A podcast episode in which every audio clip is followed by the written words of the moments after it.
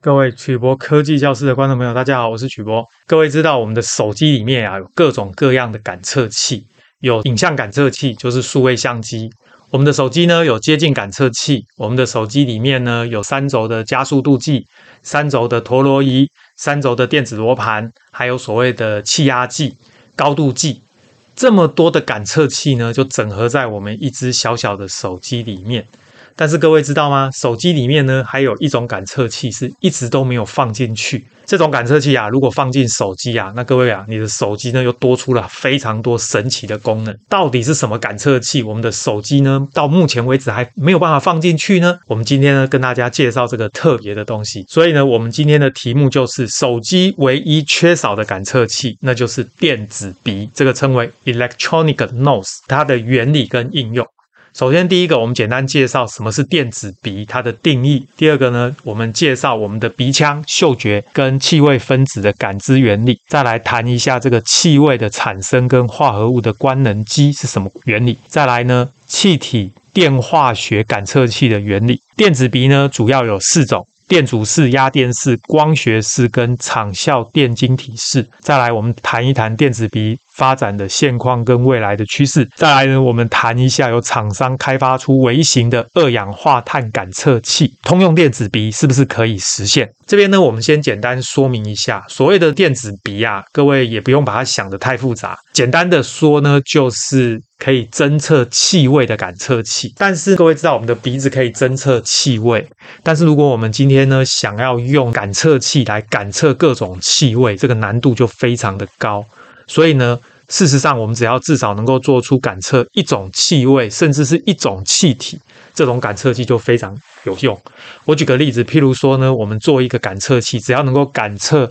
乙醇就是酒精，这样的手机呢，它就可以拿来做酒驾的侦测器。每一次啊，我们喝了酒之后呢，到底有没有超标，我们也不知道。我只要对着这个手机呢，吐一口气，手机就告诉我我现在的酒精含量有多少。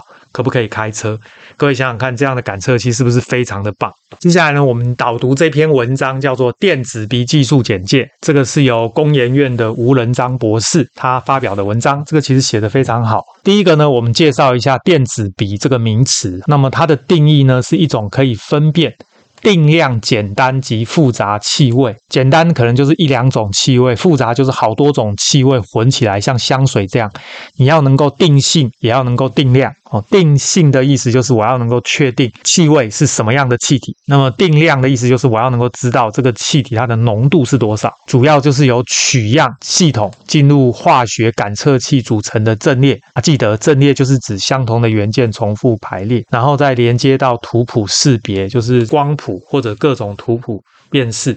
最后呢，再做这个气味分析。那么我们首先啊，先简单说一下人是怎么感受气味的。吸气，让这个气体进入鼻腔，再来这个气味分子呢，就会扩散在鼻腔黏膜里面。那这个鼻腔黏膜的厚度呢，大概有二十，这个应该是微米啦。我猜他可能写错，因为二十毫米是两公分啊。我们的鼻腔黏膜应该没有两公分这么厚了哈，大概二十微米的厚度。当气味分子进入接受细胞的中间溶液层。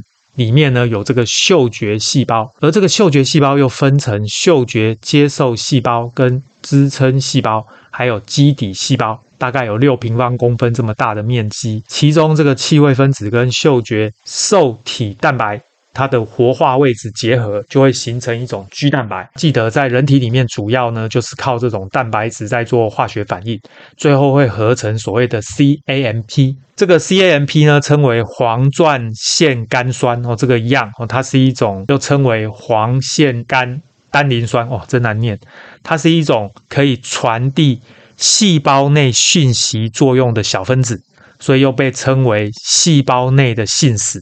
或者叫做第二信使，各位记得哦，生物科技里面呢，负责在细胞跟细胞之间传递讯号的，称为第一信使，或者叫细胞外的信使；在细胞里面传递讯号的分子，称为细胞内的信使，也叫做第二信使。所以呢，这边就是 CAMP，它在扮演的就是讯号传递的角色，主要就是产生受体电位跟脉冲的电位。第三个步骤呢，就是感应产生讯号传递到所谓的嗅球，再到嗅觉皮质，最后呢到大脑的皮质，最后啊再由第四步大脑来判断这是什么气味。所以啊，电子鼻呢就是要模拟这样的流程，四个流程。但是我们要用一些化学的方法，用晶片、用电脑来分析。那么接下来这边就是一个简单的系统示意图。首先四个步骤就是四个方块。第一步呢，就是先取样，把气味分子吸进来，产生一些化学反应。接下来呢，就经过这个 chemical sensor array 化学的感测器阵列量测完之后呢，把这个资料呢送进这个神经网络，就是我们讲的人工智慧。再来呢，才进到分析图谱哦。去分析各种不同的光谱也好啊，或其他的数据，最后呢判断它是哪一种物质。所以这边呢他就提到了电子鼻也归类为仿生科技，它是模仿人类的嗅觉。它主要有四个步骤，包含对应到我们刚刚说人类的鼻子，第一步就是取样系统，第二步就是化学感测器的阵列，第三步就是对应到的图谱辨识。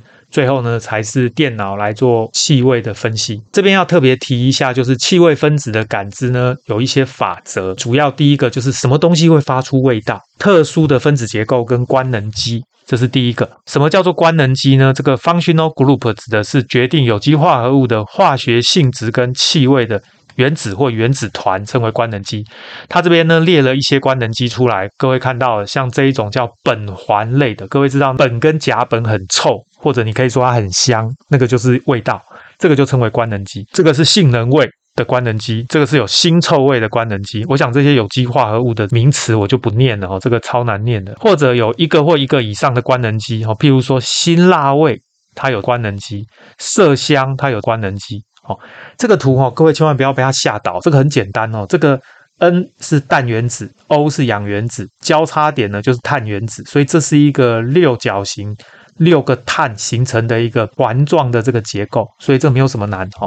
这些分子式呢，看起来好像很复杂，其实很简单。所以呢，它就是在模拟你嗅觉的反应哦。东西呢进到鼻子，然后怎么样反应之后进到大脑。那么接下来呢，我们简单带大家看一下有哪几种电子鼻的技术哦。第一种叫做气相层析质谱，这个就称为所谓的 GC 跟 MS。这个是以前我们念化工的时候呢常用的这个。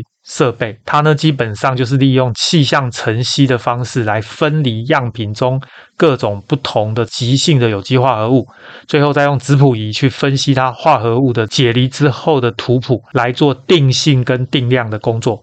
记得定性就是确定它是什么化合物。定量就是要确定这个化合物的含量，它这边列出非常多的这个细节，各位有兴趣呢，我提供这一篇文章，各位再慢慢看，这个东西非常的多。第二种就称为 HPLC，这个也是以前化工我们常用的设备。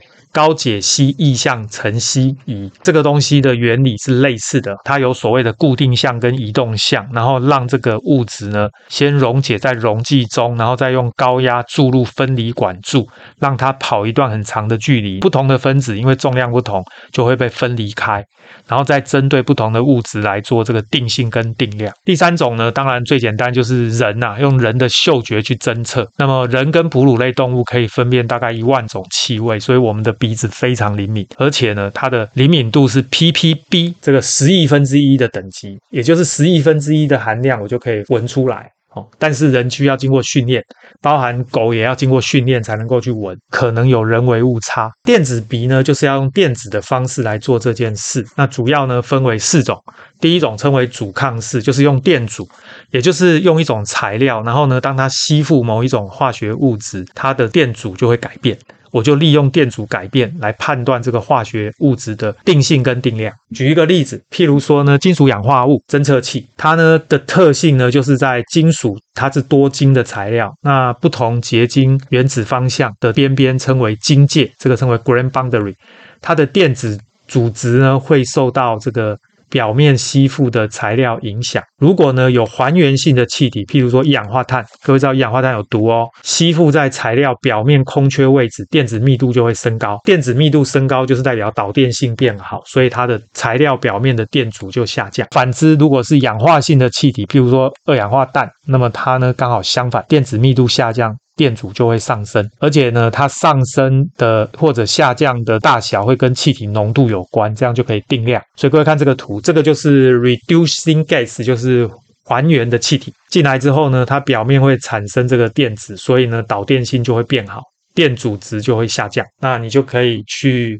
侦测出呢这种还原性的气体，譬如说一氧化碳，它的浓度，各位想想看，一氧化碳有毒，对不对？那这样的感测器放在家里的客厅、浴室、厨房，我就可以侦测是不是一氧化碳过量，那这个就可以比较安全。各位现在知道电子笔有多重要了。第二种导电型的高分子，刚刚是用金属氧化物，那现在就用导电型的高分子也可以，哦，像聚乙烯啊、聚皮革啊，跟这个聚苯胺等等，也有类似的功能。第二种就是所谓压电型的材料，那压电型的材料呢，主要就是加电。压之后，这个材料的长度会改变，这个称为压电型，就是会震荡。各位想哦，当你这个材料的长度改变的时候，它就代表它的忽然变大、忽然变小，这个就是震荡。所以最有名的就是石英晶体为天平型。各位知道这是一个石英晶体哦，它呢加了电压会震荡，这个震荡会有个震荡频率。当这个气体在表面反应的时候呢，它就会改变一个 delta M，就是会改变质量。质量改变之后呢，变重或变轻，它的振荡频率就会改变，就 delta F，我就可以利用它振荡频率的改变，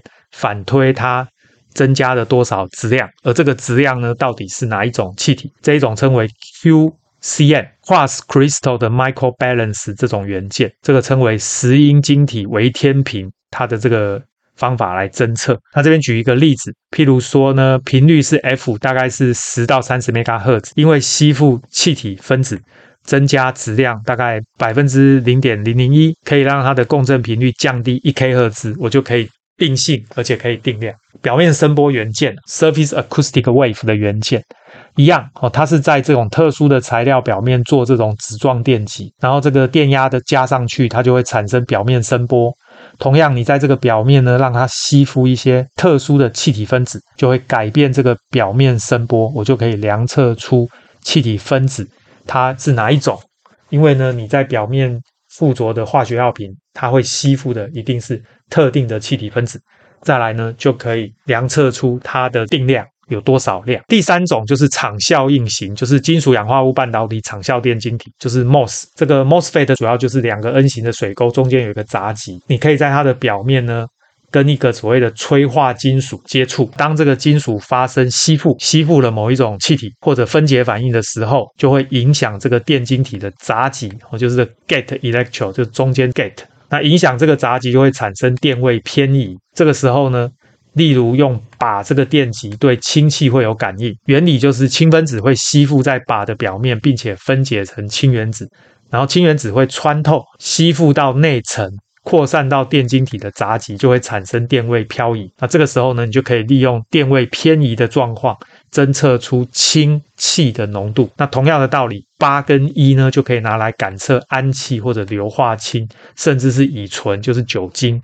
各位还记得我说的，如果呢这样的感测器放到手机，那就太棒了，可以做久测的侦测器。最后是光学式哦，光学式呢，它主要就是让气体吸附以后，让光的频率变化来侦测物种哪一种气体，还有它的浓度。甚至有一家公司利用可见光的颜色变化来辨认物种，主要呢是用一种具有染料特殊的这种感光材料，跟叶绿素跟血红素构造分子类似。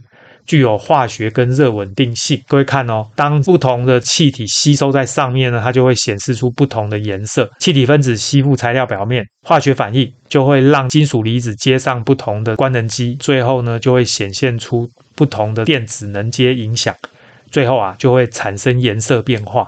记得颜色发光呢，基本上跟这个材料的电子能阶是有关系。这个以前我们介绍过。这四种感测器里面呢，其实最有潜力的是这种电晶体的。主要原因是因为它跟半导体工业是相似，很适合用我们现有的半导体工业来制作这一类的元件。我们把它归类在微机电系统 （MEMS） 哦，Micro Electromechanical System。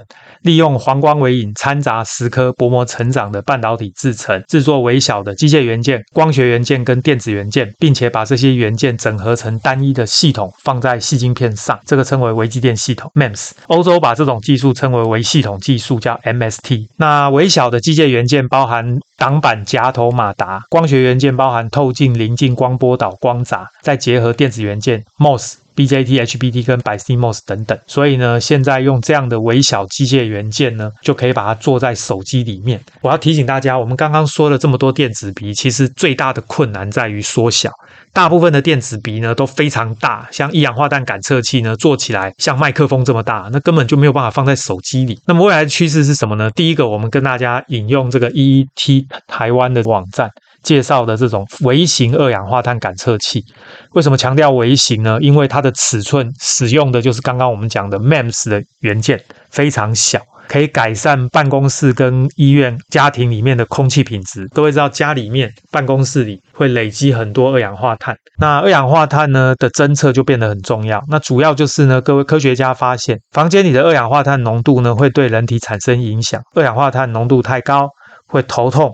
疲倦，所以呢，在办公室呢，最好能够有一个感测器，随时侦测二氧化碳浓度。可问题是呢，叫你在办公室挂一个很贵、几万块又非常大的一个二氧化碳感测器挂在墙壁上，这显然就不合逻辑啊。所以呢，要用很小的元件才能放在手机里面，那这个应用就非常多。有一项二氧化碳浓度对人体的影响研究呢，二氧化碳浓度每提高四百个 ppm。人类的认知能力就会下降二十 percent。那么五百 ppm 是基线，如果浓度到两千五百 ppm 呢，人类的大脑决策绩效就会大幅降低。那你要怎么去测呢？他这边就提到，传统的气体感测器是用光学技术量测。气体中的分子需要很大的封装，而且耗能成本高。有一些感测器呢，用所谓的二氧化氮单量法。所谓当量的意思就是呢，它主要是在量测，虽然尺寸小、功耗低，可是它量测的不是二氧化碳本身，它是量测二氧化碳的当量。也就是等于多少二氧化碳？这个呢，不是直接量二氧化碳，所以实际上搞不好也不是二氧化碳，这个会影响精确度。所以各位看哦，TDK 开发基于 MEMS 有没有？我们刚刚讲微机电系统元件的 CO2 感测器，尺寸非常小，功耗非常低，而且精确度非常高。这个公司叫 InvenSense，这间公司呢，主要在做这个 MEMS 的制程。跟元件，它是一种微型的气体感测平台，可以直接呢量测这个 CO2，而且非常的精准，范围是四百个 ppm 到五万个 ppm，功耗还不到一个 mini 瓦。这个元件多大呢？各位看哦，这个元件的大小是五乘五乘一，单位是毫米，所以这个是五毫米乘五毫米乘一毫米。各位想想看，这样小的一个晶片可以放到手机里面。哦，这个其实非常的实用。那么最后一篇文章，我们引用也是 EDN 台湾，他这边就谈到通用电子鼻能不能实现。各位知道，刚刚我们介绍的电子鼻呢，都是属于单种气体的分子侦测。可是我们的鼻子可以侦测一万种不同的分子，所以呢，到底有没有可能？用化学的方法制作出一种电子鼻，可以侦测所有的气味，就跟人类的鼻子一样。这种叫通用电子鼻。坦白说，这个难度非常的高。那么这边呢，他提到研究人员不停的研究电子鼻，主要就是用来做气味跟味道的检测，而且最好是通用感测器。用的方法呢，有气象色谱跟意象的色谱法。好，气象就是直接从气体就去分析它的这个光谱，再来意象可能就是用液体去吸收气体之后再来分析。那这边举了一个例子啊，哈，这个马赛诸塞大学呢，他们的研究室啊，就发明了一种生物电子氨气侦测器。你看，又是只能侦测单一气体，但是呢，它是非常灵敏的侦测器，而且在生物医学上非常的重要，主要就是氨气对农业环境。生物医学都非常影响大，而且高浓度的时候呢，非常危险，而且人体代谢也会产生氨气。自然界的水、土壤，微小的细菌分子也有，所以呢，检测氨气非常重要。这个示意图呢，实际上就是用一个金属电极做成纸状的结构，然后呢，从一种细菌，这个细菌称为虫地杆菌。它的表面呢，这个有没有看到这个绿色的一根一根的？这个就是蛋白质的奈米线。科学家呢，把这个细菌表面的这个奈米线呢，把它拔下来，然后放在纸状电极上面，电极是金色的，就变成所谓的生物电子感测器。这个有点像奈米线啊，哈，红色的就是气体分子，就是氨。NH 三，红色的是氮，白色的是氢。那这个氨呢，会被奈米线吸附，就会影响子状电极里面的电位。他说这个虫地杆菌啊，表面呢有很多像头发的这种蛋白质细丝，可以充当纳米级的导线，就是纳米线。不过它是生物级的纳米线。利用这个耐引线呢，就可以来吸收特定的气味分子。最后呢，利用电子学、光学、生物电子学呢，都可以来量测各种化学物质或者气味感测器。但是呢，其实啊，仍然遥不可及啊。也就是说呢，这样子像我们鼻子一样灵敏的这种电子鼻呢，基本上难度非常的高。我们现在大部分是针对特定的气体来量测。或许有人可以想出利用电化学方法。模拟具有各种不同嗅觉灵敏度，检测多种不同气体的生物鼻，最有可能的就是猎犬。不过呢，人类也有可以像许多不同的动物一样，可以闻到很多化学物质，辨识气味，这是我们天然的本领。这个地方就讲到这个猎犬呢，吸入空气会分成两路，一路是红色的。这个红色的这个气流呢，就可以导入嗅觉区，就可以闻出味道。另一路蓝色的呢，就是经过咽喉到肺部，这就是它呼吸在用。电子感测器可以提供极高的灵敏度跟动态范围，但是它的设计是针对特定的分子，没有办法，只能检测有限的物质。相反的，生物感测器，也就是人类啊或猎犬或者昆虫，灵敏度通常不是很高。但是呢，检测范围却很宽，就是各种不同的味道你都可以闻到。虽然我们对生物鼻呢有一定程度的了解，但是并没有真的弄清楚这些感测器跟人类大脑之间的工作机制，所以呢，这个难度还非常的高啦。好，我们今天很简短的跟大家介绍我们的手机里面还缺少的一种感测器，就是生物感测电子鼻，难度非常高，但是呢。台湾已经有厂商可以做出这种产品喽。我们下个礼拜啊，就找时间跟大家来介绍这个台湾的厂商可以来做电子鼻，而且呢，可以做成微机电系统的晶片，非常小，放进手机。未来我们的手机呢，就可以充当一氧化碳的感测器、二氧化碳的感测器，甚至是酒精感测器，都是有机会做到的。好，我们今天的节目到这边，各位对于这个电子鼻有任何问题，欢迎大家发表在影片的下方，我们再来跟大家讨论。谢谢大家，晚安，拜拜。